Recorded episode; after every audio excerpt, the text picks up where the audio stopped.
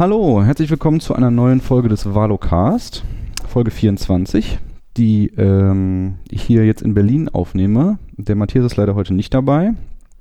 Also äh, bin ich, der Hanno, hier äh, erstmal alleine, aber ich bin zum Glück zu Besuch bei einem Gast im Podcast und zwar bei Herrn Manuel Müller. Hallo. Danke, dass ich äh, vorbeikommen durfte, dass Sie Zeit gefunden haben für das Gespräch. Ja, vielleicht können Sie ein klein bisschen über sich erzählen und wo, wo wir hier sind am Institut für europäische Politik in Berlin, wie das, wie das alles zusammenhängt, was das ist. Ja, mein Name ist Manuel Müller. Ich bin äh, Autor des Blogs Der Europäische Föderalist, www.föderalist.eu. Ähm, deshalb bin ich auch hier, weil es um die Europawahl gehen soll. Ansonsten habe ich äh, Geschichte und Spanisch studiert in äh, Bamberg, äh, Granada und Berlin. Dort jetzt gerade ähm, die Dissertation abgeschlossen über die europäische Öffentlichkeit, den Vertrag von Maastricht. Und bin jetzt hier am Institut für europäische Politik als äh, wissenschaftlicher Referent. Mhm. Und was ist das, das Institut für die europäische Politik? Ist das, ist das einer Uni angeschlossen? Oder nee, das Institut für europäische Politik ist ein äh, unabhängiger Think Tank, ähm, also rechtliche Form ist ein, ist ein Verein, aber eben es ist, funktioniert als äh, Think Tank zum einen ähm, mit, mit äh, Forschungsprojekten, zum anderen äh, machen wir viel Capacity Building, das heißt ähm, in Projekte mit ähm, Nachbarstaaten der Europäischen Union, Ukraine, Zentralasien, ähm, wo es dann darum geht, dort ähm, ja auch zu erklären, wie die Europäische Union funktioniert. Ähm, zum anderen aber eben auch äh, Projekte ähm, sozusagen intern in der EU, wo es um äh, die Zukunft der Europäischen Union geht, um deutsche Europapolitik und dergleichen. Okay. Und Sie, äh, das war bei Ihnen tatsächlich so, Sie haben dieses Blog geschrieben, wo ich jetzt auch auf Sie aufmerksam geworden bin und haben dann sich, so, also haben quasi in die gleiche Richtung geforscht und sind darüber dann ans Institut gekommen? Ja, genau. Also ich ähm, beschäftige mich mit Europapolitik jetzt seit, äh, seit vielen Jahren. Ähm, eben zum einen wissenschaftlich. Ich war eben vorher ähm, an der Humboldt-Universität zu Berlin, habe da promoviert ähm, und ähm, geforscht, auch schon zu, zu europäischer Zeitgeschichte.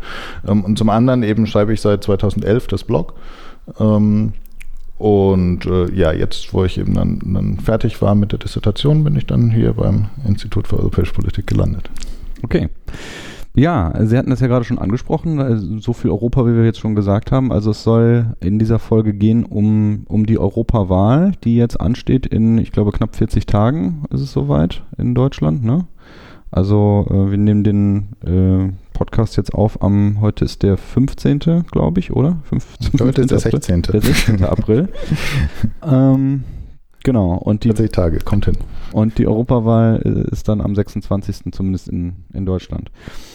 Ja, vielleicht können wir, ähm, bevor wir gleich nochmal auf die einzelnen Organe der, äh, der EU so eingehen und auf das, ja, auf das Europaparlament im Einzelnen, vielleicht können wir einmal kurz so ein bisschen die Europawahl ähm, angehen. Was, was ist eine Europawahl? Was, was macht die Europawahl aus? Man kennt ja sonst vielleicht die Bundestagswahl die Landtagswahl. Was ist da die Europawahl hingegen?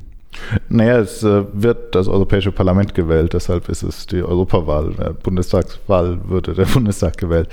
Ähm, das Besondere am Europäischen Parlament ist, dass es die, das einzige ähm, direkt gewählte naja, nicht mal ganz, weil es inzwischen auch in Lateinamerika ein überstaatliches Parlament ist, aber es ist das einzige überstaatliche Parlament, ähm, das direkt gewählt wird an einem einzigen ähm, Wahltermin, ähm, also dass in, in allen Mitgliedstaaten der Europäischen Union nicht am selben Tag, aber in derselben Woche die Europawahl stattfindet und eben dann man ein, eine demokratische Institution hat, die, die jetzt nicht auf einen einzigen Staat begrenzt ist, sondern eben überstaatlich, das ist weltweit was Besonderes. Ähm, normalerweise gibt es eben Parlamente auf nationaler Ebene oder auf unternationaler Ebene.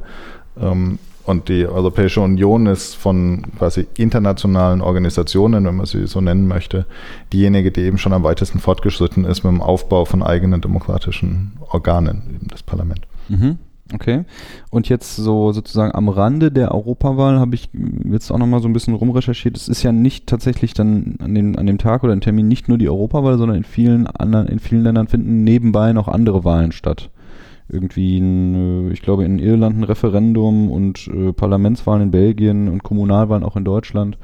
Also der Termin, der wird sozusagen hergenommen, auch um andere Wahlen noch dran, dran anzudocken. Genau, auch natürlich, ähm, um Geld zu sparen. Ähm, wenn eben Wahlen ungefähr in den gleichen Zeitraum fallen, dann macht man die natürlich gerne am selben Termin, damit man nicht zweimal ähm, die ganzen Wahlhelfer ähm, bezahlen muss ähm, und, und überhaupt der ganze Aufwand, der eben verbunden ist mit so einer Wahl.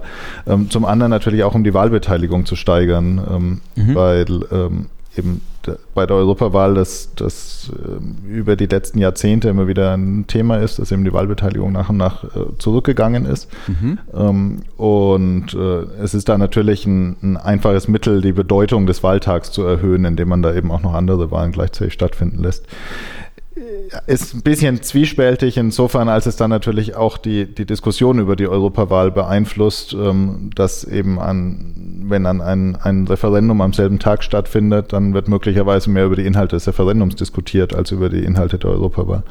Mhm. Bei dem Referendum geht es, glaube ich, in Irland um ne, die Scheidung, ne? dass die aus, dem, aus der Verfassung, aus der irischen Verfassung rauskommt und äh, sozusagen Scheidung vereinfacht würde in Irland. Da Okay. Muss ich gerade passen. Ja, das hatte ich so noch, ja. noch so im Hinterkopf. Äh, okay, aber Sie hatten gerade schon gesagt, ähm, die, die Wahlbeteiligung, die ist also früher mal höher gewesen, jetzt nur in Deutschland oder in ganz Europa und ist jetzt mittlerweile zurückgegangen? Also es gibt da ein bisschen widersprüchliche Entwicklungen. Mhm. Ähm, sie ist, die gesamteuropäische Wahlbeteiligung ist seit der ersten Europawahl 1979, also findet alle fünf Jahre statt und ist, ist gesamteuropäisch jedes Jahr niedriger gewesen, also jedes Mal niedriger gewesen als, als beim letzten Mal. Ähm, Dahinter stecken aber zum Teil unterschiedliche Entwicklungen in den einzelnen Ländern, ähm, weil die Wahlbeteiligung auch je nach Land sehr stark schwankt. 2014 war sie in der Slowakei bei 13 Prozent und in Belgien bei 90 Prozent. Also ist eine sehr weite Spannweite. Okay. Ähm, und dass sie europaweit ähm, die Wahlbeteiligung insgesamt immer weiter zurückgegangen ist, von ich glaube 62 auf 42 Prozent oder so, hat auch mit den Erweiterungen zu tun. Also es kamen neue Mitgliedstaaten dazu, in denen die Wahlbeteiligung niedriger lag, meistens als in den alten. Ähm, und das hat dann natürlich im Gesamtdurchschnitt dann die Wahlbeteiligung auch gedrückt. Ähm, es gibt einzelne Mitgliedstaaten sogar, in denen die Wahlbeteiligung im Laufe der Zeit nach oben gegangen ist. Aber ähm, auch in einigen der Staaten, die von Anfang an dabei sind, auch in, in großen Staaten ähm, ist die Wahlbeteiligung zum Teil deutlich gefallen, also in Deutschland, Frankreich, äh, Italien. Ähm, also in all diesen Ländern kann man auch auf nationaler Ebene sehen, wie gegenüber 1979 das zum Teil um 20, 30 Prozentpunkte zurückgegangen ist mit der Beteiligung. Okay. Ja, ich habe jetzt äh, auch gesehen, es, ich glaube, bei der letzten Europawahl 2014 ähm, war die Wahlbeteiligung in Deutschland irgendwas so bei paar 40 Prozent, glaube ich, ne? 41, 42 äh, aufgeschrieben. Also ich, europaweit waren es etwas mehr als 42, in Deutschland war sie etwas höher, 48, glaube ich. Ja, äh, 2014. Hm. Eine falsche Zahl hier gehabt, ja. Okay, ähm, dann also diese, vielleicht kann man noch ja? dieser niedrigen Wahlbeteiligung, mhm. ähm, woran das liegt. Ähm, also ich, ich denke, ein Faktor ist, dass 1979, also in den ersten Jahren die Wahlbeteiligung so hoch war, hatte damit zu tun, dass es damals einfach auch was Neues war. Ähm, paradoxerweise hatte das Europäische Parlament 1979, als noch ziemlich viele Menschen wählen gegangen sind, eigentlich kaum Kompetenzen. Es konnte fast nichts entscheiden. Ähm, aber es war irgendwie was Besonderes und man ist dann wählen gegangen im Prinzip als ein, ein Zeichen, dass man die europäische Integration irgendwie gut findet. Ähm, heutzutage ist das Europäische Parlament viel, viel mächtiger geworden. Ähm, also im Institutionengefüge der EU hat das Parlament inzwischen echte Mitspracherechte. Mhm. Ähm, gleichzeitig ist aber dieser, dieser, dieser Neuigkeitsfaktor inzwischen einfach weg. Also man weiß inzwischen, es gibt diese Europawahlen und ähm, man hat gleichzeitig ein bisschen die Erfahrung gemacht, dass die Europawahlen keinen, keinen drastischen Umschwung mit sich bringen. Also anders als auf nationaler e Ebene, wo man äh, das Parlament wählt und gleichzeitig wählt man auch die Regierung oder man wählt die Regierung ab. Und es gibt deswegen immer so eine gewisse Spannung vor der Wahl. Ähm, wird sich die Regierung jetzt nochmal halten oder kommt die Opposition zum Zug und so? Ähm, dieser Spannungsfaktor fehlt ein bisschen bei der Europawahl, weil das Europäische Parlament inzwischen zwar den Kommissionspräsidenten wählt, aber die einzelnen Mitglieder der Kommission, also praktisch die europäische Regierung, ähm, weiterhin von den nationalen Regierungen äh, mhm. nominiert werden. Ähm, und dadurch ähm, und durch ein paar andere Effekte die, das Parlament ähm, nicht, die, nicht diese entscheidende, also es, es wird nicht zu dieser entscheidenden Richtungswahl, die mhm. Europawahl. Ähm, das heißt, das Gefühl ist so ein bisschen, ja, ist egal, was ich wähle, es ändert sowieso nicht so viel. Genau. Obwohl das Parlament eben tatsächlich Mitentscheidungsrechte hat, ähm, aber dadurch, dass so diese, dieses Gefühl von, ähm, da, da wird dann das in die eine oder in die andere Richtung gehen, dadurch, dass das fehlt, ähm, ist es einfach nicht, nicht so richtig spannend, die Europawahl. Und ähm, ja, das, das hat dann auf die Dauer so eine gewisse Ernüchterung ausgelöst und eben so ein gewisses Desinteresse. Ähm, man geht dann vielleicht wählen, ähm, um mal der eigenen nationalen Regierung was auszuwischen. Ähm, auch kleine Parteien, Protestparteien, Spaßparteien schneiden bei der Europawahl immer äh, besonders gut ab ähm, weil so ein bisschen das Gefühl da ist, das ist so eine Wahl, wo man, wo man einfach hingehen kann, mhm. ohne dass es wirklich Auswirkungen hat. Ähm, und eben für viele Menschen führt es dann eben auch dazu, dass man einfach gar nicht hingeht. Okay. Ähm, ich glaube, wir kommen am besten gleich nochmal auf die Wahl an sich zurück. Vielleicht mhm. gehen wir nochmal so auf die einzelnen ähm, Komponenten sozusagen ein, die die EU ausmachen. Also es sind ja, glaube ich, sieben, ähm, da gibt es ein Wort für Teilbereiche, nein, sieben Organe, sieben Organe mhm. der mhm. EU, wovon wir jetzt schon das Parlament erwähnt haben, und die Kommission. Mhm. Also die Kommission kann man sich vorstellen, im Vergleich sozusagen zu einem, zu einem Regierungssystem, was wir sonst so in Deutschland kennen zum Beispiel.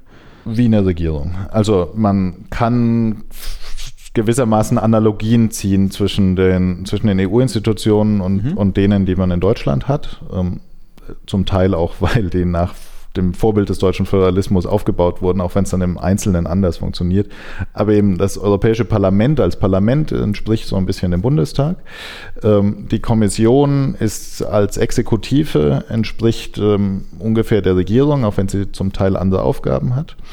Dann gibt es den Rat der Europäischen Union, auch Ministerrat genannt. Das ist quasi das Pendant zum Deutschen Bundesrat, also ein, ein Organ, in dem die nationalen Regierungen auf europäischer Ebene und die Länderregierungen in Deutschland ähm, vertreten sind. Mhm. Ähm, dann gibt es auf europäischer Ebene den Europäischen Rat, ähm, den, der, der, sich schon so ein bisschen so ähnlich anhört wie der Ministerrat. Der Unterschied ist, im Ministerrat ähm, schicken die Regierungen Minister hin Mhm. Ähm, Im Europäischen Rat sind die nationalen Staats- und Regierungschefs.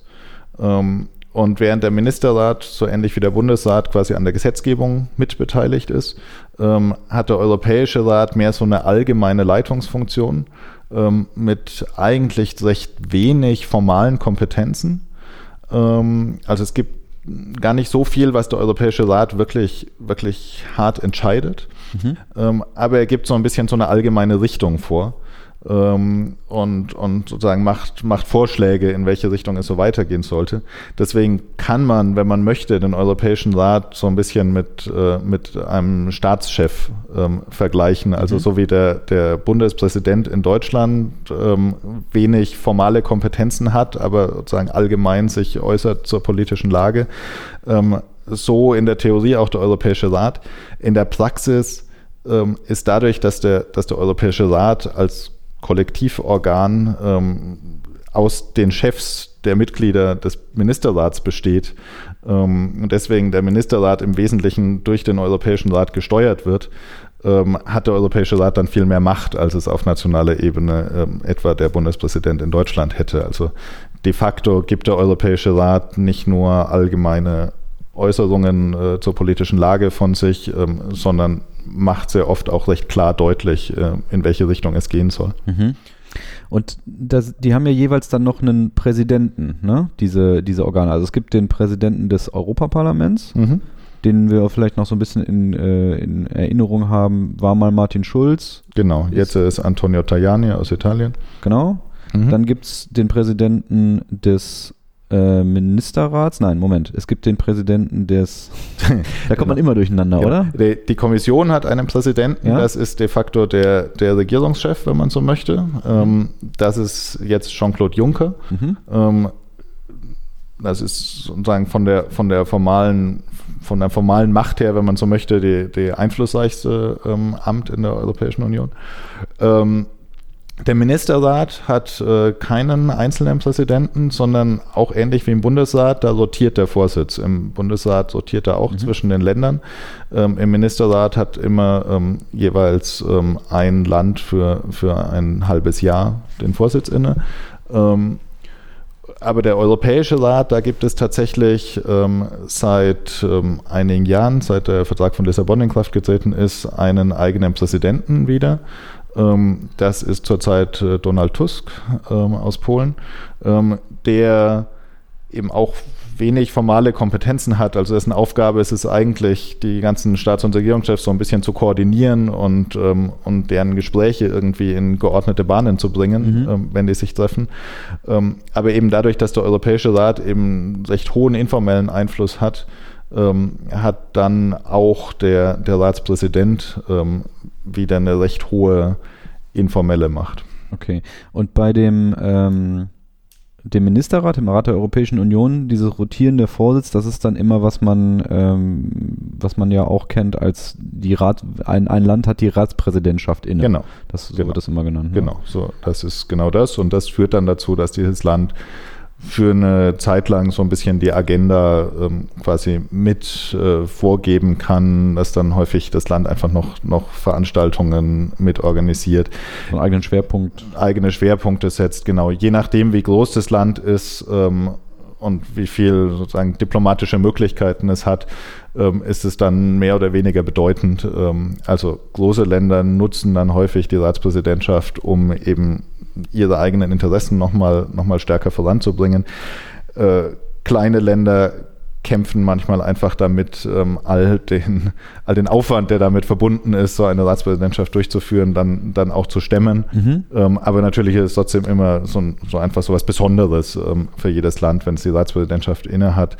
Ähm, die politische Bedeutung der Ratspräsidentschaften ist aber eigentlich eher zurückgegangen. Also seitdem es den, den Präsidenten des Europäischen Rates gibt, also seitdem der Europäische Rat inzwischen mhm. durch eine feste Figur gelenkt wird, ähm, ist äh, sozusagen ist es nicht mehr ganz so nicht mehr ganz so sichtbar, nicht mehr ganz so bedeutend die Ratspräsidentschaften, obwohl das auf sozusagen einer einer eher, ja, einer eher alltäglichen Ebene eben doch den, den Ländern jeweils die Möglichkeit gibt, sagen wir mal, eigene Akzente zu setzen. Mhm.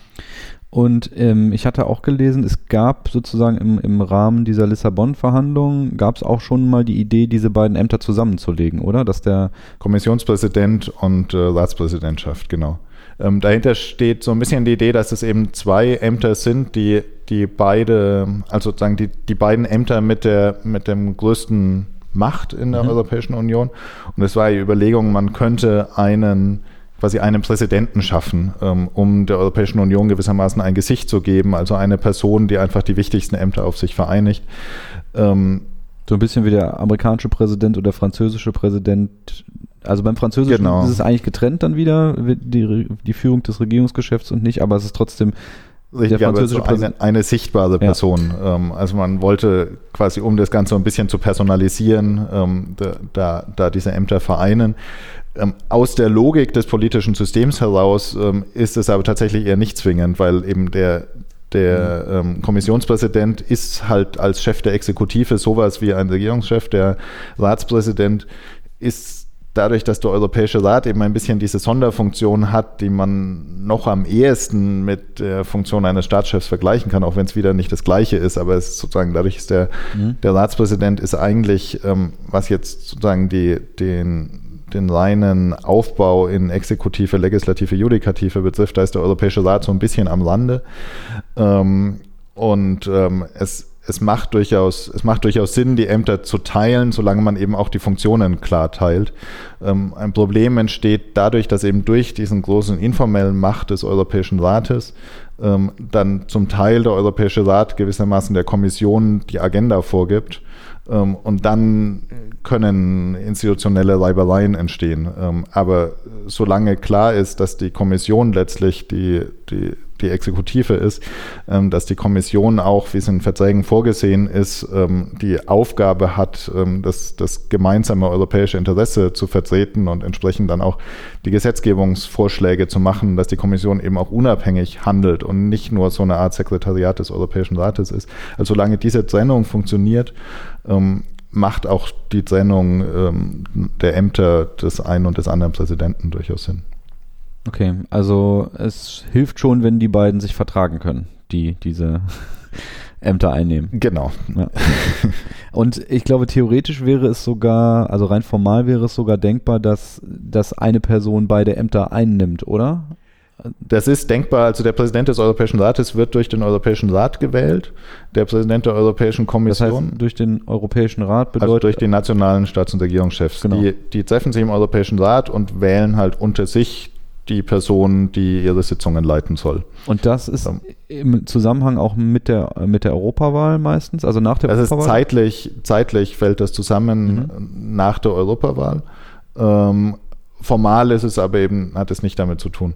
Die Wahl des Kommissionspräsidenten, ähm, die ist eben auch zeitlich nach der Europawahl. Ähm, und ist damit auch verknüpft, ähm, weil eben das neue Europäische Parlament den Kommissionspräsidenten wählt, allerdings auf Vorschlag des Europäischen Rates, ähm, sodass am Schluss quasi beide Institutionen, also sowohl der Europäische Rat, wo die nationalen Regierungen vertreten sind, als auch das Europäische Parlament, äh, sich einigen müssen auf, ähm, auf eine Person in der Praxis sah das lange Zeit so aus, dass der Europäische Rat einfach gesagt hat, wer Kommissionspräsident werden soll. Und das Parlament hat das dann abgenickt. Mhm. Ähm, seit dem Vertrag von Lissabon, ähm, also nicht direkt kausal wegen dem Vertrag von Lissabon, aber zeitlich zusammenfallend seit dem Vertrag von Lissabon, ist das Parlament da ein bisschen selbstbewusster geworden ähm, und hat die sogenannte Spitzenkandidatenverfahren ähm, entwickelt, nachdem jetzt die europäischen Parteien, die eben im Parlament dann vertreten mhm. sind, ähm, jeweils vor der Wahl sagen, wen sie als äh, Kommissionspräsidenten gerne haben würden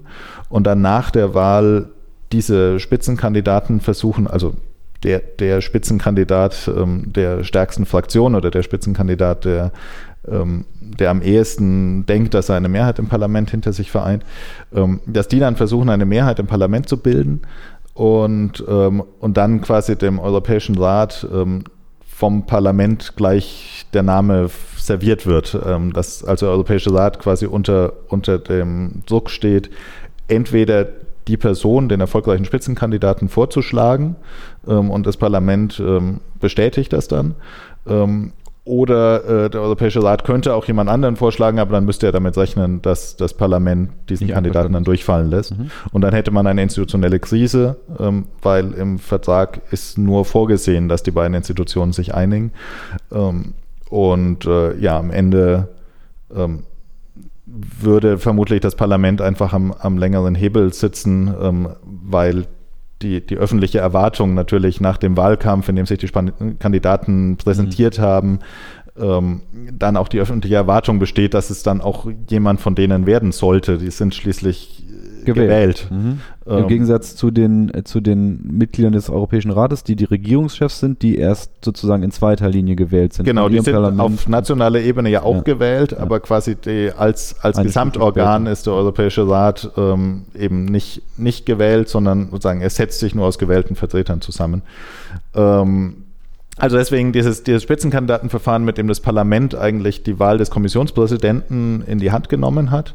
Ähm, auch wieder sozusagen parallel geführt hat zu dem, was man auf nationaler Ebene kennt. Also ähm, in Deutschland, ähm, wenn Bundestagswahl ist, sagen ja auch die Parteien vorher, wen sie als Kanzler haben wollen. Und formal schlägt dann der Bundespräsident den Kanzler vor und der Bundestag wählt ihn dann. Aber der Bundespräsident wird niemanden als Kanzler vorschlagen, der keine Mehrheit im Bundestag hat. Ähm, das ist letztlich genau die gleiche Logik, die jetzt auf europäischer Ebene ist, wenn der Europäische Rat einen Kandidaten vorschlägt, aber eben den Kandidaten, von dem schon vorher klar ist, dass er eine Mehrheit im Parlament haben wird. Mhm. Ähm, ja, deswegen, ähm, also er ist quasi zwischen der Wahl des Präsidenten des Europäischen Rates ähm, und der Wahl des Kommissionspräsidenten, da ist auch eine andere demokratische Logik. Am Ende ist der Kommissionspräsident derjenige, der formal mächtiger ist, der mehr echte Kompetenzen hat ähm, und dessen Wahl deswegen dann eben auch an das Europäische Parlament gekoppelt ist.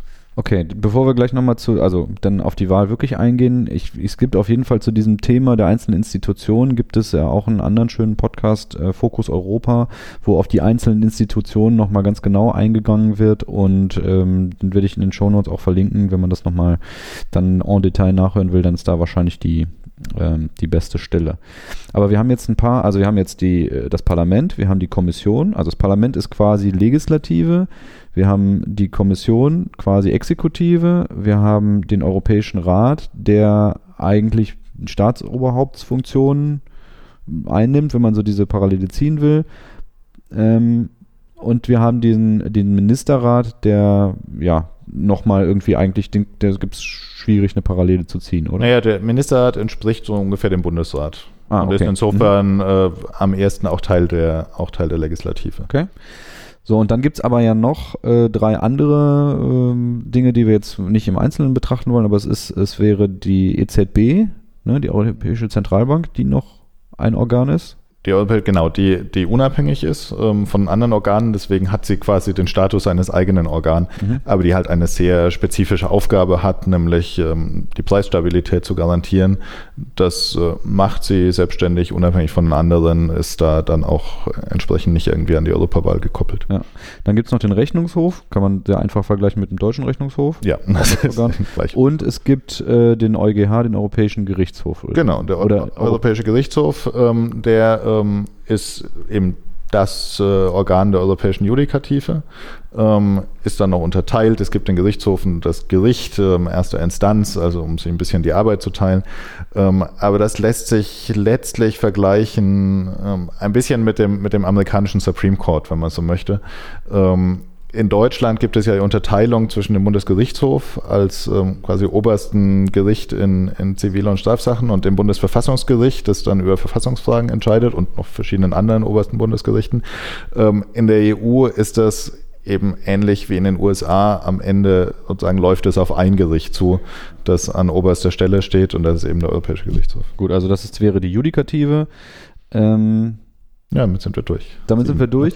Einen gibt es noch, der nichts damit zu tun hat, eigentlich nämlich den Europarat. Wieder noch ein Rat, aber Richtig. der ist wieder ein ganz anderes Organ. und das, äh Der Europarat ist eine ganz andere Organisation. Also sind auch andere Staaten Mitglied. Ähm, der heißt nur genauso, damit es nicht so einfach wird. Gut, alles klar. So, dann haben wir also ähm, diese, äh, also die, die Mitglieder des ähm, des Rates der Europäischen Union, des Ministerrates, die wechseln logischerweise immer dann, wenn eine Wahl im äh, in ihren jeweiligen Parlamenten waren. Also wenn jetzt, weiß ich nicht, Finnland zum Beispiel gerade gewählt hat, dann werden natürlich die Minister von Finnland, die dann Minister werden, werden dann wechseln. Ähm, die Mitglieder des Europäischen Rates, also Regierungschefs, entsprechend auch, werden dann wechseln, wenn, wenn Wahlen gewesen sind. Aber die der Kommission werden bestimmt von, äh, vom Europaparlament, beziehungsweise da kommen wir gleich noch zu, und eben die Mitglieder des Europaparlaments werden direkt gewählt vom von der deutschen, äh, Quatsch, von der europäischen Bevölkerung. Richtig. Vielleicht können wir da dann einmal auf sozusagen das Wahlverfahren eingehen. Im Gegensatz, ich meine, das, das, das Bundestagswahlverfahren kennt man jetzt am besten. Da gibt es Erst- und Zweitstimme und diese 5%-Hürde und so weiter. Ist das vergleichbar beim, beim Europaparlament? Na, eigentlich ist es, was allein die Gestaltung des Wahlzettels betrifft, ist die Europawahl sogar noch einfacher, weil es keine Erststimme gibt. Also es gibt einfach nur eine Stimme, ähm, man wählt eine Liste und äh, fertig. Ähm, es ist am Ende, wenn man sozusagen sich, sich das gesamteuropäische System anguckt, ist es komplizierter, ähm, weil ähm, die, die nationalen, also in jedem Mitgliedstaat eigentlich etwas unterschiedliche Wahlsysteme gelten und die Durchführung der Wahlen am Ende den Mitgliedstaaten überlassen ist. Also ähm, jedes Land hat ein festes Kontingent von Sitzen Mhm. Insgesamt gibt es 751 Sitze ähm, und die sind aufgeteilt zwischen den Ländern nach einem System, bei dem größere Länder mehr Sitze bekommen als kleinere Länder, aber kleinere Länder mehr Sitze pro Einwohner bekommen. Ähm, das liegt daran, dass die Größenunterschiede zwischen den Staaten einfach enorm sind und wenn man ähm, das direkt proportional machen wollte, ähm, würde es dazu führen, dass entweder für Malta kein ganzer Sitz rauskäme oder Deutschland so viele Sitze bekommen müsste, dass das Parlament am Ende mehrere tausend Abgeordnete hätte. Ähm, beides ist so ein bisschen, so ein bisschen unpraktikabel und die, die Lösung, die man gefunden hat, ist dann die sogenannte degressive Proportionalität. Ähm, das ist eben die festen Sitzkontingente gibt und je größer ein Staat wird, ähm, desto, desto weniger Sitze pro Einwohner hat er. Ähm, und diese, die, die, Besetzung von diesen. Ja. Im Falle von Deutschland heißt das? 96 Sitze. Und das ist auch die größte Zahl, die es. Das ist die größte Zahl, die es gibt, genau. Gibt noch, also ich glaube, es gibt noch andere Staaten, die auch 96 haben, oder? Nee, nee, es gibt nur Deutschland ah, okay. mit 96 Sitzen. Danach geht es weiter mit äh, paar 70 Sitzen für Italien, Frankreich und äh, Großbritannien. Ah, okay. Ähm, und dann so. Und dann Staffel. Paar und 50 für Spanien und Polen und, äh, und so nach und nach nach unten. Die kleinsten Staaten haben alle sechs Sitze. Ähm, und eben die, diese 96 ähm, Sitze werden dann eben in Deutschland besetzt. Und dafür gibt es dann ein deutsches Europawahlgesetz. Also es gibt einen gesamteuropäischen sogenannten Direktwahlakt, also quasi ein gesamteuropäische Regeln, ähm, an die sich die Mitgliedstaaten dann halten müssen, wo unter anderem äh, drin steht, dass ähm, es in jedem Land ein Verhältniswahlrecht geben muss. Ähm, also oder bestimmte andere übertragbare Einzelstimmen. Also pipapo, aber, ähm, aber quasi es, es darf zum Beispiel kein reines Mehrheitswahlrecht geben, so wie es in Großbritannien bei der nationalen Parlamentswahl ist, mit Ein-Personen-Wahlkreisen. Ähm, also das heißt, in, in Großbritannien ist es quasi so wie bei uns die Erststimme, oder? In Großbritannien bei der nationalen Wahl ist es so wie bei uns die Erststimme, wenn es keine Zweitstimme gäbe. Es gibt einfach Ein-Personen-Wahlkreise und in jedem Wahlkreis ist der Mensch, der die meisten Stimmen gewonnen hat, dann gewählt. Und das könnte zum Beispiel auch bedeuten, dass jemand, der 30 Prozent der Stimmen hat, gewählt wird, wenn die anderen alle 20 haben. Genau. Das geht aber eben bei der Europawahl nicht. Also man hat quasi bei der Europawahl sich europaweit geeinigt, ähm, dass man ähm, ein solches Verfahren nicht haben möchte, sondern dass es ein Verhältniswahlrecht sein soll, ähm, bei dem dann eben mehrere Personen kandidieren, es Parteienlisten gibt. Ähm, und äh, in Deutschland, ähm, wo man das sowieso gewohnt ist, weil eben über die Zweitstimme man in Deutschland ja auch immer so ein Listenwahlrecht hat, ähm, ist deswegen die Europawahl eigentlich vom, vom Ablauf her eben nicht so anders, nur dass es eben die Erststimme nicht gibt. Und dass ähm, anders als bei der Bundestagswahl, wo man Landeslisten hat, man bei der Europawahl Bundeslisten hat. Das heißt, ähm, die, die Parteien stellen eben eine einzige Liste für alle Länder auf. Einzige Ausnahme CDU und CSU, weil die CSU nicht bundesweit antritt. Ähm, deswegen gibt es im deutschen Europawahlgesetz quasi extra eine Klausel, die es ermöglicht, dass man statt Bundeslisten auch Landeslisten aufstellen kann. Das äh, eben machen nur CDU und CSU. Ähm, und ja, ansonsten eben hat man dann eine Liste und es wird gewählt. Ähm, also Liste heißt letztlich wirklich, jede Partei stellt eine Liste auf und Liste bedeutet, da stehen Menschen drauf, Namen drauf, von 1 bis 96 durchnummeriert und Genau, also bis wie viele da draufstehen, ist der Partei selbst überlassen. Gut, aber, Manche ja. Parteien haben 40 Kandidatinnen und Kandidaten aufgestellt, weil sie ähm, einfach davon ausgehen, dass sie sowieso nicht mehr Sitze gewinnen können. Ähm, die FDP hat, wenn ich mich richtig erinnere, über 100 äh, Kandidaten und Kandidaten aufgestellt. Ähm, Sicherheitshalber, ein bisschen sicherheitshalber, falls mal jemand, äh, genau, falls jemand nachrücken muss und auch so ein bisschen als Zeichen, ähm, wie viele FDP-Mitglieder ähm, gerne ins Europäische Parlament kämen. Ähm, also das ist der Partei selbst überlassen, ähm, wie lang die Liste ist, aber genau, es ist am Ende einfach eine, eine Liste mit Namen und äh, die Personen auf der Liste kommen dann in der Reihenfolge zum Zug, in dem sie da drauf sind. Es gibt einige Mitgliedstaaten, wo es ähm, sogenannte Vorzugsstimmen gibt, also dass man dann auch noch ankreuzen kann, welche Einzelpersonen man gerne im Parlament hätte und dann kommt für diese Partei zuerst die Person mit den meisten Einzel-, also Vorzugsstimmen rein. Ähm, oh, das stelle ich mir beim Aus Auszählen ja gut vor. Ich bin auch noch Wahlhelfer nebenbei sozusagen und dann denke ich mir immer, wie mache ich das denn? Aber da gibt es genau. ein gutes Verfahren. Das kann auch den, den Wahlzettel äh, dann entsprechend kompliziert machen. Mhm. Ähm, in Deutschland gibt es es nicht. In Deutschland sind es eben ähm, blockierte Listen, die genau in der Reihenfolge ähm, abgearbeitet werden, sozusagen, den die, die Parteien vorgeschlagen haben. Ähm, dafür gibt es in Deutschland sehr viele Listen. Ich weiß es gar nicht auswendig, aber ähm, bei der aktuellen Europawahl haben so sich so viele. 40 oder so. Um den Dreh, genau. Das heißt, es wird ein meterlanger Wahlzettel werden, den man dann in der Wahlkabine vor sich hat. Macht dann sicher auch Spaß beim Auszählen. Ja. Erstmal das Kreuz suchen muss.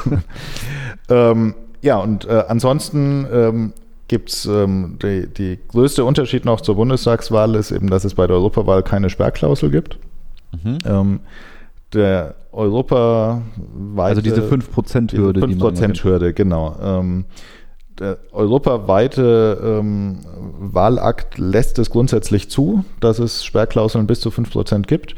Ähm, und in Deutschland gab es die auch früher, analog zur Bundestagswahl. Ähm, aber eben vor der letzten Europawahl hat ähm, das Bundesverfassungsgericht ähm, das gekippt ähm, mit einer etwas eigenartigen Begründung, weil die Begründung, wieso man bei der Bundestagswahl eine Sperrklausel haben kann und bei der Europawahl nicht, darauf hinauslief, dass das Europäische Parlament ja nicht ganz so wichtig ist. Ähm, und dass deswegen äh, eben bei der Bundestagswahl man sicherstellen muss, dass der Bundestag handlungsfähig ist und da nicht zu viele kleine Parteien drin sind, ähm, während es das Europäische Parlament schon irgendwie hinbekommen wird. Und äh, wenn nicht, ist es ja auch nicht so schlimm. Ähm, also die Begründung war ein bisschen seltsam, aber es hat jedenfalls dazu geführt, dass, die, dass es jetzt in Deutschland bei der, bei der Europawahl keine Sperrklausel gibt es gab dann den Versuch, den über die europäische Ebene die wieder einzuführen ähm, und quasi über eben diesen europäischen Direktwahlakt ähm, die Mitgliedstaaten zu verpflichten, mindestens eine 2% ähm, zu haben.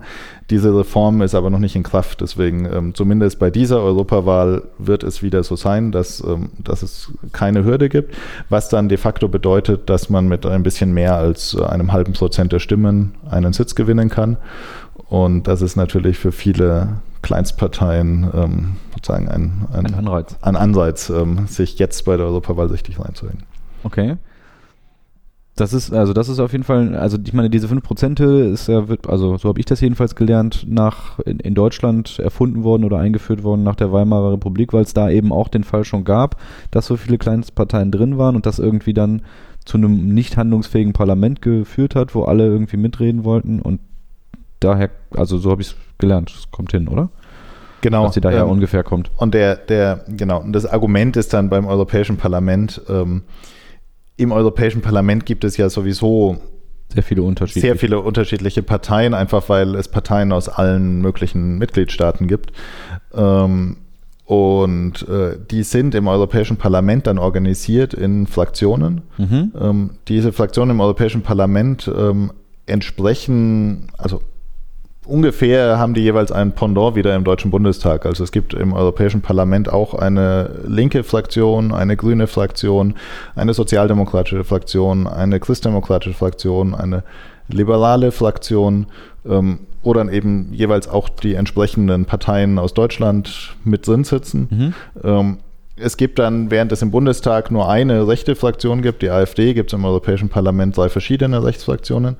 Ähm, das ähm, ja, hat damit zu tun, dass es in anderen Mitgliedstaaten zum Teil sozusagen das rechte Parteienspektrum noch ein bisschen ausdifferenzierter ist. Ähm, also da gibt es quasi Nationalkonservative, ähm, wo auch die, die britischen Tories ähm, bis jetzt drin waren, bis sie austreten, aber eben zum Beispiel auch die polnische PiS. Dann gibt es eine, ähm, also die polnische Regierungspartei, die, die mhm. quasi schon auch einen ziemlich rechtsautoritären Kurs hat. Ähm, dann gibt es eine Fraktion mit europaskeptischen Populisten, ähm, wo aus Großbritannien die Partei von Nigel Farage Mitglied ist, aber auch die Fünf-Sterne-Bewegung aus Italien. UKIP, genau, UKIP und die Fünf-Sterne-Bewegung aus Italien. Und dann gibt es eben eine, eine hart rechte Fraktion, Europa der Nationen und der Freiheiten nennt sich die, wo aus Italien die, die Lega ähm, von Matteo Salvini drin ist oder der ähm, Front National oder jetzt Rassemblement National aus, aus Frankreich mit Marine Le Pen. Ähm, und eben diese, diese Rechtsaußenfraktion, der wird sich voraussichtlich auch die AfD dann nach der Europawahl anschließen. Ähm, das, also da ist das rechte Spektrum im Europäischen Parlament ein bisschen stärker ausdifferenziert. Aber ansonsten gibt es eben die gleichen Fraktionen. Und die Kleinstparteien, um da nochmal anzuknüpfen, mhm. die bei der Europawahl dann reinkommen, weil es keine Hürde gibt, äh, die schließen sich dann eben in der Regel auch einer von diesen Fraktionen an. Also bei der Europawahl 2014 kam zum Beispiel die ÖDP ähm, mit ins Parlament, äh, die Piratenpartei, die dann beide in die grüne Fraktion mit reingekommen sind, ähm, die Tierschutzpartei, die bei den Linken unterkam, die Freien Wähler, die ähm, so wie die FDP in die liberale Fraktion eingetreten ist. Ansonsten äh, die Familienpartei, genau, die, die bei den Nationalkonservativen war. Und äh, ansonsten noch die, ähm, die, die NPD, die fraktionslos geblieben ist, weil selbst für die Rechtsaußenfraktion im Europäischen Parlament die NPD dann nochmal zu rechts war. Ähm, und dann noch die, die, die Partei, ähm, also eben die Satirepartei äh, von Martin Sonneborn, äh, die auch fraktionslos geblieben ist. Ähm, also das aus Prinzip. Aus Prinzip, ja, die hatten angekündigt, äh, Sonneborn hatte angekündigt, er wollte eine Fraktion der irgendwie Verhaltensgestörten ähm, im Europäischen Parlament gründen und offenbar hat er nicht genügend Mitstreiter gefunden. Ähm, deswegen ähm, eben mhm. die, die Kleinstparteien verteilen sich dann so ein bisschen auf die bestehenden Fraktionen oder bleiben fraktionslos und als Fraktionslose verhältnismäßig einflusslos. Okay. Dann haben wir die, also diese Fraktionen, ähm, die, die Wahl findet, also das, das vielleicht noch als Unterschied, also dadurch, dass die Wahltradition in den europäischen Staaten alle so ein bisschen unterschiedlich ist, findet sie tatsächlich nicht nur an einem Tag statt, sondern so ein bisschen verteilt über mehrere Tage, ne? Genau. Es wird einfach in äh, beispielsweise in Großbritannien ähm, immer am Donnerstag gewählt, seit Ewigkeiten aus Gründen. Prinzip, aus Gründen. Ähm, in den meisten Mitgliedstaaten wird am Sonntag gewählt. Es gibt einige Mitgliedstaaten, da wird zwei Tage lang gewählt, ähm, um die Wahlbeteiligung zu erhöhen, um den Leuten länger die Möglichkeit zu geben, ähm, an der Wahl teilzunehmen.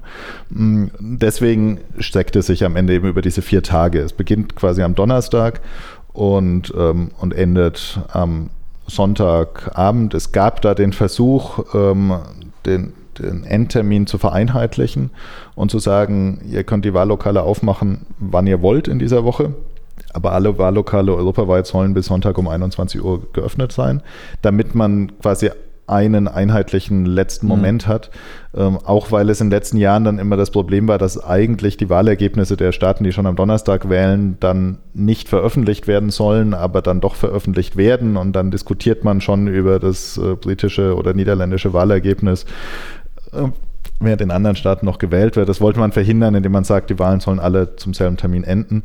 Aber ähm, das ist nicht durchgekommen. Ähm, deswegen vier bleibt Tage es lang. wie bisher. Vier Tage lang wird immer irgendwo gewählt. Ähm, in Deutschland schließen die Wahllokale am Sonntag um sechs, so wie man das auch von der Bundestagswahl kennt. Ähm, in anderen Ländern schließen sie am Sonntag um acht oder um neun und dann irgendwann ähm, in der Nacht ähm, erfährt man dann auch sowas wie europaweite Resultate. Das heißt tatsächlich, diese 6 Uhr Prognose, die man sonst immer zur Bundestagswahl sieht, die werden wir in Deutschland bei der Europawahl so nicht sehen, weil die, die Ergebnisse erst nochmal äh, zurückgehalten werden? Äh, also in der, in der Praxis gibt es dann doch immer irgendwelche, irgendwelche ähm, mhm. Hochrechnungen und Prognosen schon vorher. Also eben das ist, es gibt da so ein bisschen die Idee, dass das eigentlich ähm, einheitlich verkündet werden sollte, aber in der Praxis ähm, ist das nicht so. Okay. Ähm, so, dann haben wir also die Listen und ähm, im Prinzip Deutschland stellt 96 äh, Abgeordnete und jede Partei oder jede von den 45 Listen, da stehen halt Leute drauf und das heißt, man muss dann irgendwie von, wenn jetzt die SPD, weiß ich, 10% kriegt oder meinetwegen 40%, dann müssten von diesen 40%, die sich auf die äh, Sitze umrechnen, also etwas unter einem, äh, einem Prozent pro Sitz quasi, davon wird dann, äh, wird, das wird sozusagen auf die SPD aufgeschlagen. Also wenn die SPD jetzt sagen wir 20 Prozent kriegt, dann würde sie entsprechend viele Sitze zugeteilt kriegen und die werden dann einfach von 1 bis 20 abgezählt von der Liste und die sind dann Mitglieder des Europäischen Parlaments. Genau. Die müssen dann noch die Wahl annehmen. Ja, gut. aber, aber ja. Gut. So, und dann gibt es ja aber diesen Spitzenkandidat. Mhm. Und das ist ja also im Prinzip ist es ja nur der, derjenige, der als erstes auf der Liste steht, oder? Ja. Also den, den Spitzenplatz das, auf der Liste einnimmt. Das Wort Spitzenkandidat, genau. Es ist ähm, natürlich ist der Spitzenkandidat eigentlich so vom, vom Wortbegriff her die erste Person, die auf der Liste steht. Ähm, und äh, so, also deswegen ist quasi die nationale Spitzenkandidatin der SPD ist dann Katharina Barley, klar, die ist da auf Platz 1. Ähm, mit Spitzenkandidat ist jetzt aber im europäischen Kontext meistens eben der Kandidat für die Kommissionspräsidentschaft gemeint, weil eben die, die nationalen Parteien sind ja auf europäischer Ebene zusammengeschlossen mhm. zu einer europäischen Partei. Ähm, also die SPD in Deutschland ist Mitglied der Sozialdemokratischen Partei Europas. Ähm, und diese SPE ähm, hat dann einen europäischen Kandidaten für das Amt des Kommissionspräsidenten vorgeschlagen. Das ist Franz Timmermans. Und äh, der wird dann als der europäische Spitzenkandidat bezeichnet. Der Begriff ist ein bisschen irreführend, weil es gibt keine europäischen Listen. Das ist auch ein Vorschlag, der diskutiert wird äh, mhm. viel, aber bis jetzt sich noch nicht durchgesetzt hat. Ähm, und ohne europäische Liste kann der natürlich auch nicht an der Spitze einer Liste stehen. Ähm, gemeint ist damit aber, dass eben die, die europäischen Sozialdemokraten Franz Timmermans gerne als Kommissionspräsidenten haben wollen. Und wenn die Sozialdemokraten in der Lage sind, ähm, eine Mehrheit im Europäischen Parlament äh, zu, zu bilden, ähm, Unterstützung von anderen Fraktionen zu bekommen, dass die auch Timmermans mhm. wählen, dann äh, wird Timmermans Kommissionspräsident. Also der europäische Spitzenkandidat ist quasi das Pendant zum deutschen Kanzlerkandidaten. Ähm, das heißt, der, der, Herr Timmermans steht jetzt in Niederlanden auf dem ersten Platz seiner Liste. Der äh, kandidiert meines Wissens in den Niederlanden, das wäre aber nicht mal zwingend. Äh, ah, Jean-Claude Jean Juncker war vor fünf Jahren Spitzenkandidat der europäischen Konservativen. Ähm, die Europäische Volkspartei heißen die. Ähm, und Juncker hat damals ähm, nirgendwo zur Europawahl kandidiert. Achso, der war gar nicht Mitglied des Europaparlaments. Der war nicht Mitglied des Europaparlaments, der wollte nur Kommissionspräsident werden, nicht Europaabgeordneter. Mhm.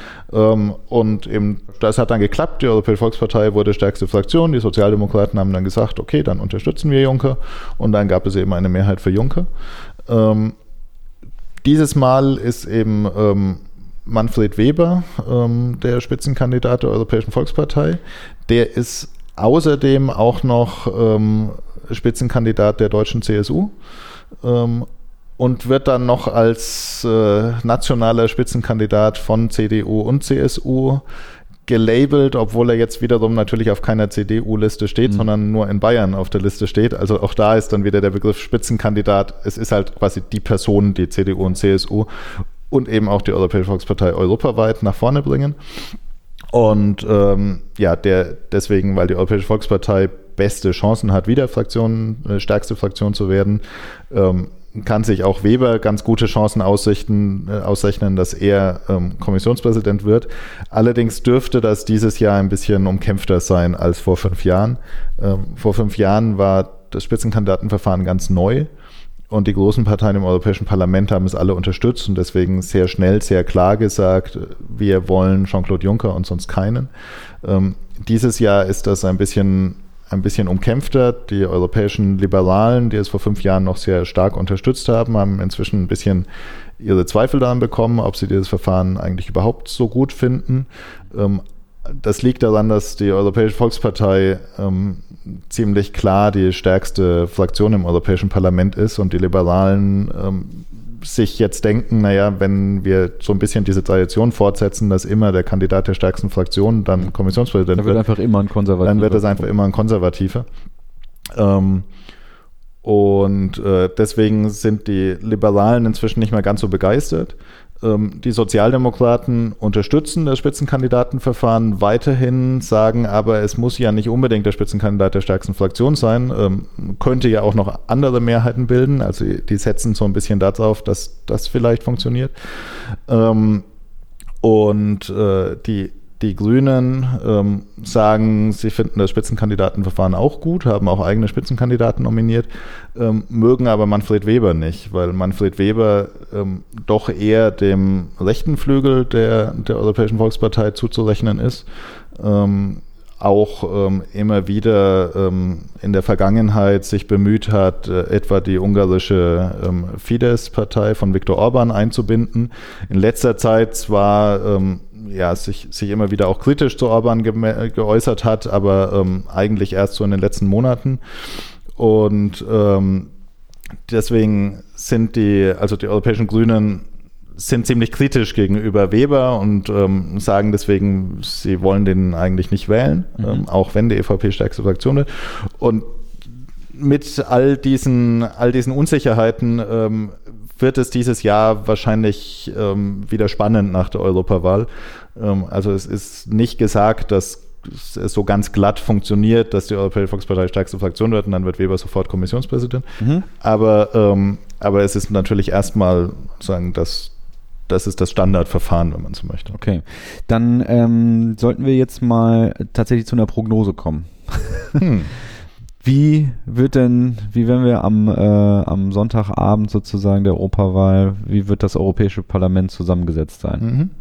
Ähm, ich mache das auf meinem Blog seit, mhm. äh, seit der letzten Europawahl schon, dass ich ähm, alle acht Wochen ähm, auf Basis von nationalen Umfragen dann eine europäische Projektion ähm, zusammenrechne.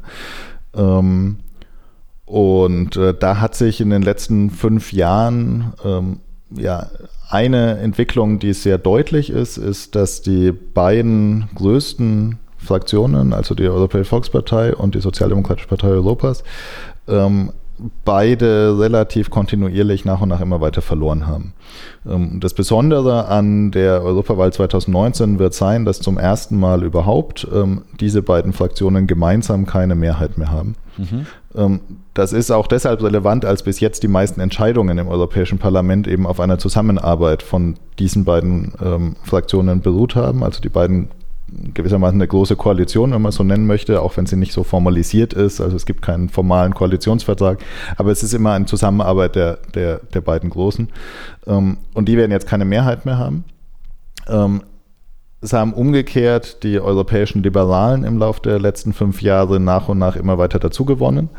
Ähm, das hat insbesondere auch damit zu tun, dass die recht geschickt darin waren, neu gegründete Parteien für sich zu gewinnen. Ähm, oder Parteien in den letzten Jahren stark zugelegt haben, dann irgendwie zu integrieren. Also etwa in Spanien Ciudadanos, neue tschechische Regierungspartei ANO, die sind quasi alle in den letzten Jahren ähm, bei den europäischen Liberalen reingekommen. Auch die französische. Und, und genau das wird dann der, der sozusagen der große Coup wird sein, wenn es ihnen gelingt. Ähm, es ist noch nicht ganz sicher, aber es sieht danach aus, dass eben auch die französische Regierungspartei En Marche bei den europäischen Liberalen landet und dadurch werden die Liberalen ähm, deutlich stärker sein, als sie es bisher waren. Und deswegen wahrscheinlich diese quasi diese großkoalitionäre Zusammenarbeit zwischen konservativen Sozialdemokraten dann künftig noch um die Liberalen erweitert werden. Ähm, Im linken Spektrum, also bei den europäischen Grünen, europäischen Linken, wird es wahrscheinlich keine allzu großen Veränderungen geben gegenüber vor fünf Jahren.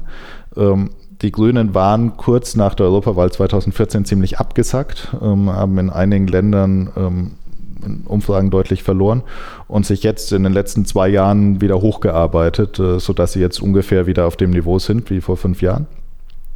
Ähm, und eben im, im rechten Spektrum ähm, wird es nicht so dramatische Zugewinne geben, wie es zum Teil jetzt in der öffentlichen Debatte wirkt, aber eben die rechten Parteien werden europaweit ähm, doch zulegen.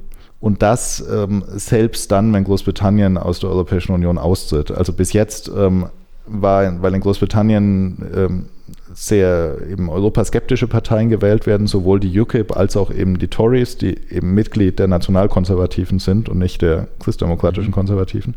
Ähm, dadurch waren bis jetzt die Rechtsfraktionen im Europäischen Parlament zumindest zwei von den dreien sehr stark ähm, britisch beeinflusst und eben die britischen Mitglieder werden, wenn der Brexit irgendwann mal stattfindet, ja, das, ist, das ja. Parlament verlassen. Ähm, aber trotzdem werden die Rechtsfraktionen insgesamt gestärkt werden. Wahrscheinlich gibt es künftig nur noch zwei und nicht mehr drei, ähm, aber die werden, die werden größer sein als bisher. Ähm, aber vermutlich trotzdem nicht so groß, dass es ähm, quasi die die normalen Abläufe im Parlament ähm, grundsätzlich verändern würde. Also es werden weiterhin eben die Parteien der Mitte, diese große Koalition, die dann wahrscheinlich um die Liberalen so ein bisschen erweitert wird, ähm, die werden weiterhin ähm, den Ton angeben im Europäischen Parlament. Also tatsächlich eigentlich recht spannend, was, was dabei rauskommt, oder? Also es sind schon ähm, es, es, wird einige Veränderungen geben gegenüber der letzten Wahl und ähm, eben diese und es ist auch noch keineswegs sicher. Also ich meine, bei der Bundestagswahl, da hatte man ja so ein, so vielleicht so ein 3%-Fenster, was jede Partei wird. Das hat immer noch einen Ausschlag gemacht, aber bei der Europawahl habe ich das Gefühl, ja, da, da ist noch sehr viel mehr Bewegung sozusagen drin oder sehr viel mehr, oder? Naja, bei der Europawahl fließen einfach sehr viele nationale Veränderungen ein. Also es gibt ähm, zum Teil hängen die, die, die Entwicklungen der Parteien in verschiedenen Mitgliedstaaten inzwischen schon miteinander zusammen. Und so ist der Trend, dass die beiden großen Parteien verlieren, der zeigt sich in sehr vielen Mitgliedstaaten. Ähm, aber trotzdem ähm, ist dieser Trend nicht, nicht einheitlich, beziehungsweise andere Trends treten in manchen Mitgliedstaaten auf und anderswo nicht. In Frankreich ist in den letzten Jahren das Parteiensystem praktisch komplett gekippt. Und während früher Sozialisten und Konservative die beiden Hauptgegenspieler waren, sind es jetzt En Marche und, ähm, und Marine Le Pen's Rassemblement National. Also da, da, ist, da hat sich das Parteiensystem komplett verändert, während es in Deutschland ja relativ stabil geblieben ist, wenn man davon absieht, dass die AfD eben aufgestiegen ist, aber ähm, ist halt weiterhin eine, eine relativ kleine Partei. Ähm, und im Europäischen Parlament kommt das dann natürlich irgendwie zusammen und äh, es, das europäische Parteiensystem insgesamt ist dann so ein bisschen die Summe der vielen nationalen Parteiensysteme. Ähm, das macht die Europawahl natürlich interessant, das macht sie auch ein bisschen schwer zu durchschauen. Ähm, aber wenn man eben sich diese Fraktionen anguckt, ähm, dann, dann bekommt man schon so ungefähr einen, einen Eindruck von der, von der Dynamik, die eben auf gesamteuropäischer Ebene existiert. Also, also eben mhm. die Großen verlieren und die Liberalen und die Rechten dazu gewinnen. Okay. Und ähm, also neben dem Europaparlament, was sich verändern wird, verändert sich dann ja eben auch die Kommission. Also nicht nur dadurch, dass ein neuer Kommissionspräsident berufen wird, sondern auch dadurch, dass die Zusammensetzung der Kommission sich verändert, oder? Genau, die einzelnen Kommissare werden von den nationalen Regierungen vorgeschlagen ähm, hinterher vom Parlament dann nochmal bestätigt. Ähm, aber da ist es mehr so, wie es früher beim Kommissionspräsidenten war, dass das Parlament ähm, im Wesentlichen die, die Kommissare, die nationalen Regierungen vorschlagen, dann einfach akzeptiert. Es gibt inzwischen so eine gewisse Tradition, also seit ähm, drei, vier Wahlen hat das Parlament jeweils einen Kommissar abgelehnt. Ähm, so ein bisschen ähm, zum Teil, weil das einfach auch zweifelhafte Persönlichkeiten waren, zum Teil ähm, einfach, weil das Parlament damit zeigt, äh, dass sie es können, dass die Regierungen nicht einfach jeden vorschlagen ähm, sollen. Und ähm, aber eben das, das Parlament sucht sich die, die Kommissare bis jetzt zumindest nicht aus, ähm, mhm. sondern es sind die nationalen Regierungen, die, die da Vorschläge machen. Und entsprechend ist dann die parteipolitische Zusammensetzung der Kommission halt auch immer ziemlich bunt, weil in den unterschiedlichen Mitgliedstaaten die unterschiedlichsten Parteien regieren. Ähm, in in der letzten Kommission ähm, war das im Prinzip die, die drei großen Parteien eben wieder, die Europäische Volkspartei, die Europäischen Sozialdemokraten, die Europäischen Liberalen ähm, vertreten. In der nächsten Kommission wird es wahrscheinlich ein bisschen bunter werden, weil in, eben in einzelnen Ländern, in, in Polen jetzt die Rechtskonservativen regieren in Litauen ähm, eine grüne Partei ähm, die Regierung stellt, in Griechenland ähm, mit Alexis Tsipras eine linke Partei an der Regierung ist, in Italien eben eine Koalition zwischen Rechten und Populisten. Ähm, also es gibt inzwischen mehrere Mitgliedstaaten, in denen keine von diesen drei traditionellen, etablierten großen ähm, Parteien vertreten ist. Ähm, und das wird dazu führen, dass eben die nächste Kommission dann auch nochmal ein bisschen parteipolitisch ein bisschen bunter ist als die jetzige. Okay. Ähm, ja, ich glaube, was die, was die Wahl angeht, haben wir so alles so ein bisschen äh, angeschnitten. Vielleicht jetzt zum Ende. Also eine, ein Thema können wir eigentlich nicht ähm, so gänzlich unbeachtet lassen, den Brexit. Äh, gerade gesagt. Äh, also es könnte sein, dass Großbritannien noch austritt vor der Wahl, verhältnismäßig unwahrscheinlich, mhm. so meine Einschätzung zumindest. Mhm. Es könnte aber, ja, also was, wie, wie hängt der Brexit mit der ganzen Sache noch zusammen? Naja, eigentlich war der Plan, dass der Brexit vor der Wahl stattfindet. Ja. Ähm, und der ganze, sozusagen, der ganze zeitliche Rahmen hätte wunderbar gepasst äh, mit dem 29. März. Das ist so knapp zwei Monate vor der Wahl. Man bringt den Brexit hinter sich und dann macht man Wahlkampf schon ohne die Briten und, und gut ist.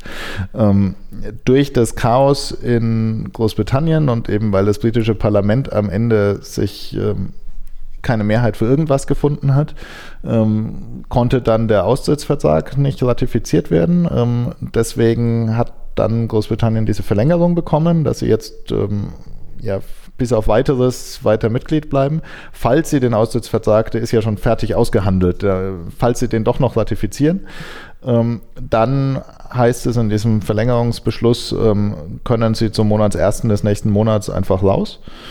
Ähm, Deswegen könnten sie theoretisch noch vor der Wahl austreten. Wenn sie es jetzt noch im April ratifizieren, dann sind sie zum ersten Mal draußen. Ähm, das ist aber ziemlich unwahrscheinlich, auch weil das britische Parlament jetzt erstmal in der Osterpause ist. ja, ähm, Urlaub. Genau, ähm, nach all dem Stress. Ähm, deswegen wird Großbritannien an der Wahl eben voraussichtlich noch teilnehmen und äh, wie lange sie danach noch Mitglied sind, wird sich zeigen. Ähm, für die Wahlorganisation ist das ein bisschen, also es macht die Wahl etwas umständlicher, weil eben wenn Großbritannien austritt, soll das Parlament kleiner werden. Ähm, eben die 73 britischen Sitze fallen dann weg. Ein Teil von den 73 britischen Sitzen soll aber genutzt werden, um anderen Mitgliedstaaten, die im Moment unterrepräsentiert sind, zusätzliche Sitze zu geben, ähm, weil eben die, jetzige Sitzverteilung wurde vor mehreren Jahren ausgehandelt und seitdem ähm, hat einfach in einigen Ländern die Bevölkerung zugenommen. Und äh, deswegen sollte etwa Frankreich oder Spanien äh, mehr Sitze bekommen nach dem Brexit. Ähm, diese Umverteilung kann man jetzt nicht, äh, nicht durchführen, solange die Briten noch da sind und die Sitze besetzen. Ähm, deswegen soll die jetzt stattfinden, sobald Großbritannien ausgetreten ist. Deswegen wird jetzt in den Ländern, die dann nach dem Brexit zusätzliche Sitze bekommen, ähm, wird jetzt quasi schon mal ein bisschen auf, auf Reserve gewählt. Ähm, das ist nicht so besonders kompliziert, weil wenn man nationale Listen hat, dann ist es ja egal. Also wenn dann einfach ein paar Sitze mehr dazukommen, dann nimmt man halt diejenigen, die nach den Listen als nächste nachrücken würden.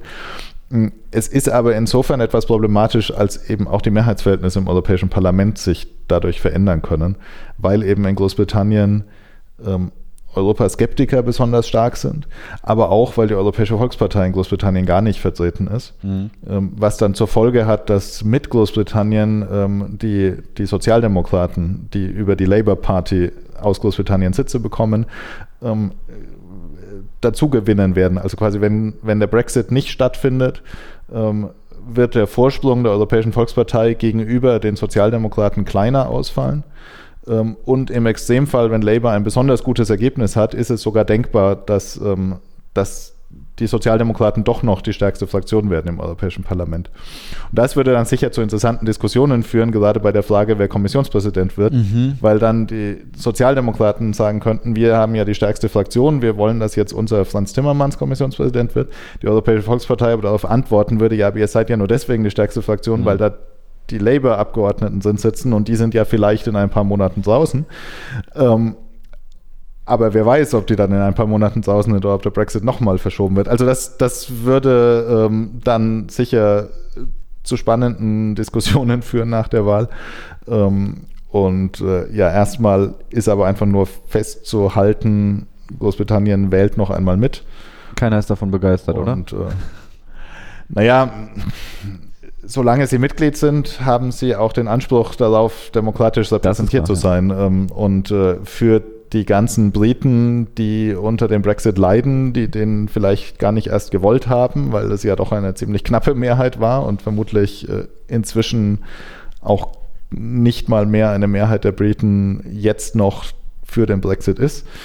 Ähm, also für all diejenigen, die eigentlich gerne in der EU bleiben wollen, ist es natürlich ähm, eine gute Sache, wenn sie dann auch mitwählen dürfen. Könnte sich natürlich, also ich meine, theoretisch könnte jetzt sozusagen eine Wahl eben genau so ausfallen, dass die Konservativen eben sehr abgestraft werden bei so einer Wahl und dass so eine Art Vorentscheid für Theresa May auch ist, dass sie sieht, dass sie keinen Rückhalt mehr hat. Also das ist so eine Art so eine Art ähm, nationale Wahl dann so zumindest interpretiert wird, oder?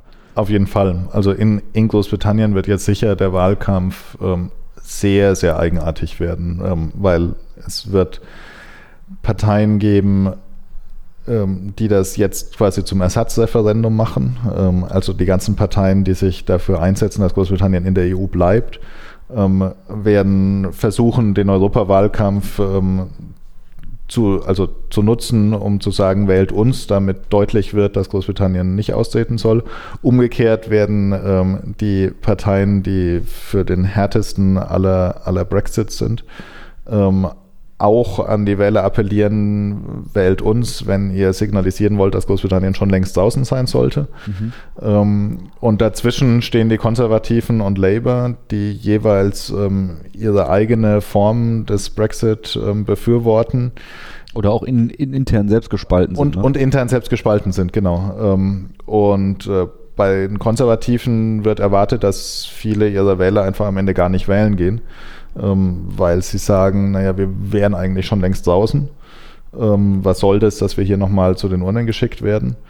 Ähm, und das kann dann natürlich genau zu diesem Wahldebakel führen, ähm, das dann in der öffentlichen Wahrnehmung für Theresa May das Ende ist. Ähm, also es wird sicher eine Wahl, die dann auch auf nationaler Ebene ähm, sehr spannend sein wird. Ähm, aber gleichzeitig werden natürlich Europaabgeordnete gewählt, die dann hinterher auch im Europäischen Parlament sitzen und ähm, ja über gemeinsame europäische Angelegenheiten mit abstimmen, solange Großbritannien noch Mitglied ist. Da gibt es sozusagen eine Zusage auch von Theresa May, dass sie sich, dass Großbritannien sich nicht beteiligen will oder soll an großen Entscheidungen am, am, am Haushalt und so weiter. Aber, aber, das gilt nur für den Rat. Also das ah. gilt nur für, ähm, das ist erstens nur eine politische Zusage, das ist rechtlich nicht verbindlich, weil Großbritannien hat, solange es Mitglied ist, gleiche Mitglied? Rechte und Pflichten wie alle. Mhm. Ähm, aber ja, es gibt quasi politische Zusage, dass die britische Regierung ähm, zumindest solange Theresa May sie anführt und das irgendwie unter Kontrolle hat, ähm, dass die britische Regierung jetzt nicht irgendwie die Zukunft der EU ähm, beeinflussen oder gar sabotieren möchte. Ähm, aber die Abgeordneten im Europäischen Parlament sind ja ähm, nicht der britischen Regierung verantwortlich. Die sind auch nur ihrem Gesicht, äh, Gewissen Die sind auch, genau, es gibt ein freies Mandat, die dürfen auch äh, abstimmen, wie sie wollen. Also alles ungewiss. Alles spannend, ja. Okay, ähm, ich fürchte, wir müssen so ein bisschen zum Ende kommen, aber ich will das, ähm, also Ihr Thema ist ja der europäische Föderalismus und sozusagen die Fortentwicklung der EU und es gibt so ein paar Vorschläge für Veränderungen in der EU, die, die von verschiedenen Stellen laut geworden sind. Was, was kann man da anführen? Was ist so der Strauß an Veränderungen, die vorgeschlagen werden? Naja, es gibt ja alle möglichen ähm, Reformdebatten, ähm, auch dann zu einzelnen Politikbereichen, gemeinsame Außenpolitik ausbauen und so weiter.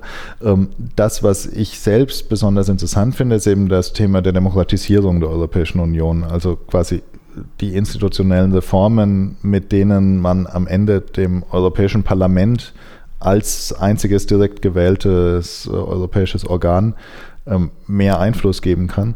Im Moment ähm, ist es, ist die Europäische Union noch so gestaltet, dass ähm, für alle wichtigen Entscheidungen es einen Konsens braucht ähm, zwischen dem Europäischen Parlament und dem Ministerrat, in dem nationalen Regierungen vertreten sind. Ähm, und diese, also das gilt eben sowohl für die Wahl der Kommission als auch für, für Gesetzgebung. Also praktisch jeder europäische Rechtsakt ähm, braucht immer die Zustimmung von, von diesen beiden Institutionen. Zum Teil ähm, bei manchen Politikentscheidungen sogar Einstimmigkeit im Rat. Also es kommt nichts durch, solange nicht alle Regierungen zustimmen. Und ähm, das führt dann ähm, dazu, dass, also diese, diese Konsenszwänge führen dazu, ähm, dass man eben diese, diese permanente große Koalition hat ähm, dass am Ende immer die großen Parteien miteinander zusammenarbeiten müssen, einfach weil man sonst nichts durchbekommt. Ähm, man muss halt sehr große Mehrheiten versammeln, man muss immer irgendwie den, den Kompromiss suchen. Würde eine der großen Parteien sagen, nö, wir wollen jetzt mal in die Opposition gehen ähm, und wollen einfach mal zeigen, dass wir eine andere Linie vertreten als die anderen ähm, und stimmen mal einfach grundsätzlich dagegen, ähm, würde das die EU einfach blockieren. Ähm, man braucht alle großen Parteien immer mit an Bord. Und diese permanente große Koalition ähm, schwächt aus meiner Sicht am Ende die Einflussmöglichkeiten der europäischen Bürgerinnen und Bürger, weil es eben auch bedeutet, dass die Europawahl nicht so richtig zu einer Richtungsentscheidung wird. Ähm, bei der Europawahl verändert sich zwar politisch was, ähm, durch Nuancenverschiebungen, eben die einen Parteien werden ein bisschen stärker, die anderen Parteien werden ein bisschen schwächer, ähm, aber am Ende ist das System so gestaltet, dass die großen Parteien wieder zusammenfinden müssen und dass, wenn jetzt Europäische Volksparteien, Europäische Sozialdemokraten ihre Mehrheit verlieren, sie eben die Liberalen kooptieren müssen. Ansonsten geht es nicht weiter. Ansonsten gibt es eine Blockade. Es also es ist sehr stark auf Kooperation anders. ausgelegt. Genau. Und dadurch ähm, werden den Bürgern Einflussmöglichkeiten genommen, ähm, weil man nicht einfach, indem man äh, seine Stimme abgibt, sagen kann, ich bin mit dem jetzigen Kurs unzufrieden, ich möchte ähm, eine andere Partei wählen. Auf nationaler Ebene, wenn du unzufrieden bist mit der Regierung, wählst du die Opposition. Ähm, und dann verändert sich was, zumindest wenn genügend Leute so denken wie du. Auf europäischer Ebene mit quasi einem Zwang zur großen Koalition kannst du das einfach nicht. Ähm, das führt dann dazu, dass am Ende viele Menschen den Eindruck haben, europäische Politik überhaupt nicht beeinflussen zu können. Ähm, dass irgendwie, ja, man geht wählen, aber es geht trotzdem so weiter wie bisher. Ähm, das führt zu Frustration, das führt zu einem Gefühl, dass die europäische Politik eigentlich so von oben aufoktroyiert ist, dass es irgendwie so eine Art Fremdherrschaft ist und dass das Einzige, was man dagegen tun kann, ähm, wäre, antieuropäische Parteien zu wählen, die einfach versprechen, dass sie das politische System der EU insgesamt zerstören werden. Oder ähm, zumindest Sand ins Getriebe streuen. Oder zumindest Sand ins Getriebe streuen und einfach, ja, und einfach quasi versprechen, wir machen Schluss ähm, mit dieser bisherigen Form der, der Zusammenarbeit. Ähm, und da denke ich, ähm, damit es nicht dazu kommt, damit nicht dieser ganze Integrationsprozess, der ja auch sehr viel einfach an, an Freiheiten geschaffen hat, der sehr viele Möglichkeiten ge gebracht hat für den Einzelnen sein Leben staatenübergreifend zu gestalten, ähm, um diesen Integrationsprozess als Ganzes ähm, weiterhin funktionieren zu lassen, brauchen wir eben mehr, mehr Demokratie im Sinne von demokratischer Abwechslung, ähm, im Sinne von, äh, es muss möglich sein, den Kurs der Europäischen Union zu verändern. Auch ein bisschen Konfrontation, ne? Auch ein bisschen mehr Konfrontation, ein bisschen mehr unterschiedliche Optionen, ohne dass das eben dann gleich bedeutet, Systemgegner wählen zu müssen. Und, ähm, und eben diese, dieses Mehr an demokratischer Konfrontation bekommt man nur, wenn man das Europäische Parlament stärkt ähm, und eben unabhängiger macht von den nationalen Regierungen. Und das würde eben dann bedeuten, die nationalen Regierungen ähm, etwa bei der Wahl der Europäischen Kommission ähm, ein bisschen, bisschen rauszunehmen über das Spitzenkandidatenverfahren hat man das für den Kommissionspräsidenten, dass eben da tatsächlich die Wahl des Parlaments einen unmittelbaren Einfluss hat. Aber eben für die einzelnen Kommissare hat man das noch nicht. Ähm, mhm. Ähm, da, da wäre quasi eine, eine Möglichkeit, dass man sagt, die Kommission wird eben nur noch durch das Europäische Parlament gewählt.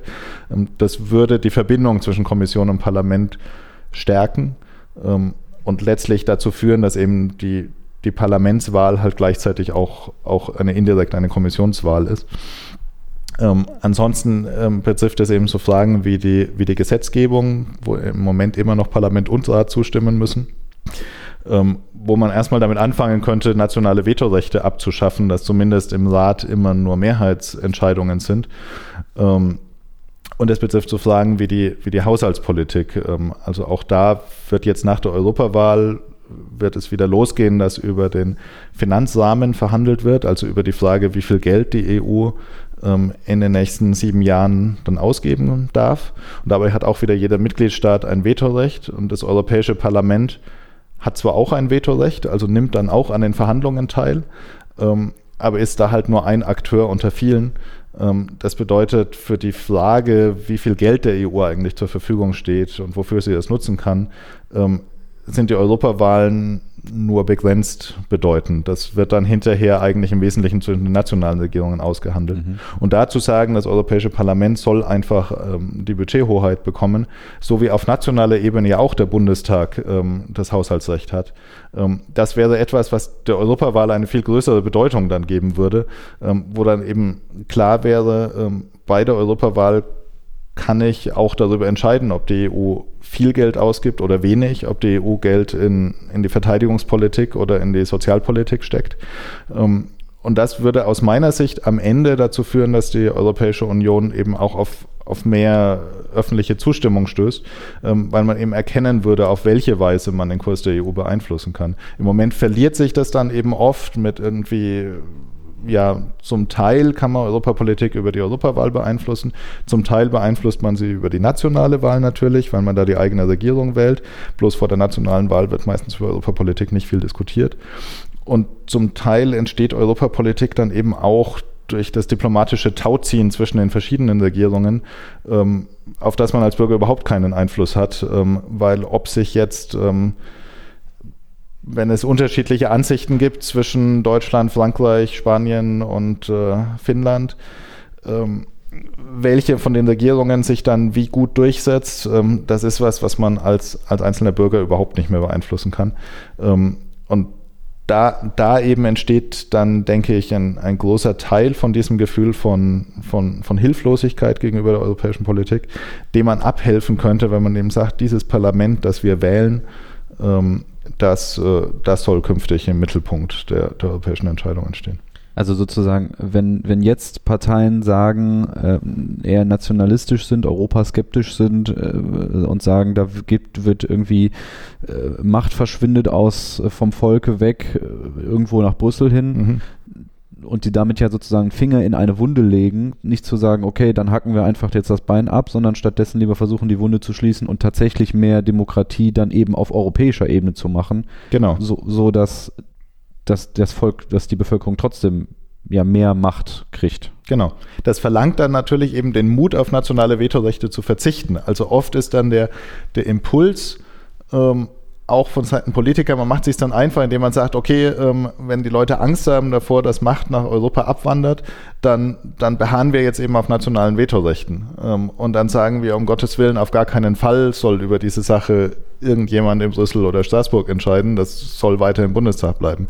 Aber diese Illusion, man könnte Europapolitik über die nationalen Parlamente demokratischer machen, scheitert am Ende daran, dass man eben die Machtverhältnisse zwischen den Mitgliedstaaten nicht demokratisch ausgestalten kann. Also sozusagen zu viel Indirektion dazwischen ist, also zu viel, zu viele Schichten, bis der Bürger seine Macht ausüben kann. Genau, und dass, der, dass man auf die Frage, wie ein Kompromiss zwischen Regierungen zustande kommt, ähm, am Ende äh, keinen, keinen unmittelbaren Einfluss hat. Also die, die Euro-Krise gibt da ein gutes Beispiel, ähm, wo es um die Diskussion gegenüber die die Frage, bekommt Griechenland nochmal Hilfen der Europäischen Union ähm, und was muss Griechenland dafür tun? Und am Ende wurde in Deutschland argumentiert, naja, wenn die Griechen ähm, unser Geld bekommen, dann wollen wir da aber auch mitreden, was die da an Reformmaßnahmen machen. Ähm, während in Griechenland darüber argumentiert wurde, dass, äh, dass man sagt, naja, wir, wir müssen doch über unsere eigene Wirtschaftspolitik bestimmen können. Und am Ende hat man dann quasi die, das, die deutsche Demokratie, ähm, wir wollen über unser Geld bestimmen, gegen die griechische Demokratie, wir wollen über unsere Wirtschaft bestimmen, aufgerechnet. Und entschieden wurde das Ganze dann im Europäischen Rat in zwischenstaatlichen Verhandlungen. Anstatt und, in einem Parlament. Genau. Und am Ende kam in den zwischenstaatlichen Verhandlungen ein Kompromiss aus, mit dem keine Seite zufrieden war. Die Griechen hatten den Eindruck, ihnen wird ihre Wirtschaftspolitik ähm, von Deutschland diktiert und die Deutschen hatten den Eindruck, ihr Geld fließt nach Griechenland, ohne dass sie wird da verjubelt, wird da verjubelt ohne dass sie, dass sie sagen können, was damit gemacht wird. Und dieses Gefühl, dass am Ende alle unzufrieden sind, das entsteht dadurch, dass der Europäische Rat halt so ein einerseits eine Kompromissmaschine ist, aber andererseits halt irgendwie auch ein demokratisches schwarzes Loch. Ähm, während bei einem Parlament zumindest klar ist, naja, es gibt eine Mehrheit für diese Sache und keine Mehrheit für die andere Sache und wer das ändern möchte, der muss halt beim nächsten Mal die andere Partei wählen. Ähm, das ist was, wo man das Gefühl, Einfluss zu haben, doch äh, sehr viel stärker wahrnimmt und entsprechend auch dann viel besser demokratisch über Alternativen gestritten werden kann. Okay. Gut, vielen Dank. Vielleicht eine allerletzte Frage, die, die Frage nach der Prognose zur äh, Wahlbeteiligung. Also, weil wir mhm. können über die Prozente reden und so, aber jetzt noch rein die deutsche Wahlbeteiligung, vielleicht auch die europäische Wahlbeteiligung. Aber also ich könnte mir vorstellen, nach der ganzen Diskussion äh, Brexit hin und her und so viel Europa wie jetzt in den letzten, weiß nicht, drei, vier Monaten war eigentlich selten, könnte ich mir vorstellen, dass viel mehr Leute jetzt zur Wahl gehen. Mhm. Also ich glaube auch die, ich glaube die ganz große Trendwende bei der Wahlbeteiligung wird es nicht geben, weil ähm, solange das Europäische Parlament nicht mehr sichtbare Macht hat. Also eben dieses Gefühl von am Ende wird es irgendwie so ähnlich weitergehen wie bisher. Ähm, es gibt zwar Nuancenverschiebungen, aber, aber man sieht es nicht so richtig. Es gibt halt nicht diesen Gegensatz zwischen Regierung und Opposition. Ähm, führt dazu, dass sich einfach weniger Leute für die Wahl interessieren. Europapolitik ist aber eben tatsächlich in den letzten Jahren viel, viel sichtbarer geworden. Es hat schon mit der Eurokrise begonnen, dann weiter mit der Migrationsfrage, dem Brexit. Ähm, also wir hatten jetzt auch diese Urheberrechtsgeschichte, die nochmal bei jungen Leuten auch richtig, genau. Also das sind viele Dinge, die in den letzten Jahren äh, doch sehr deutlich gemacht haben, dass Europapolitik Folgen hat. Ähm, für, Und das ist auch den Einzelnen betrifft. Für den Einzelnen, genau.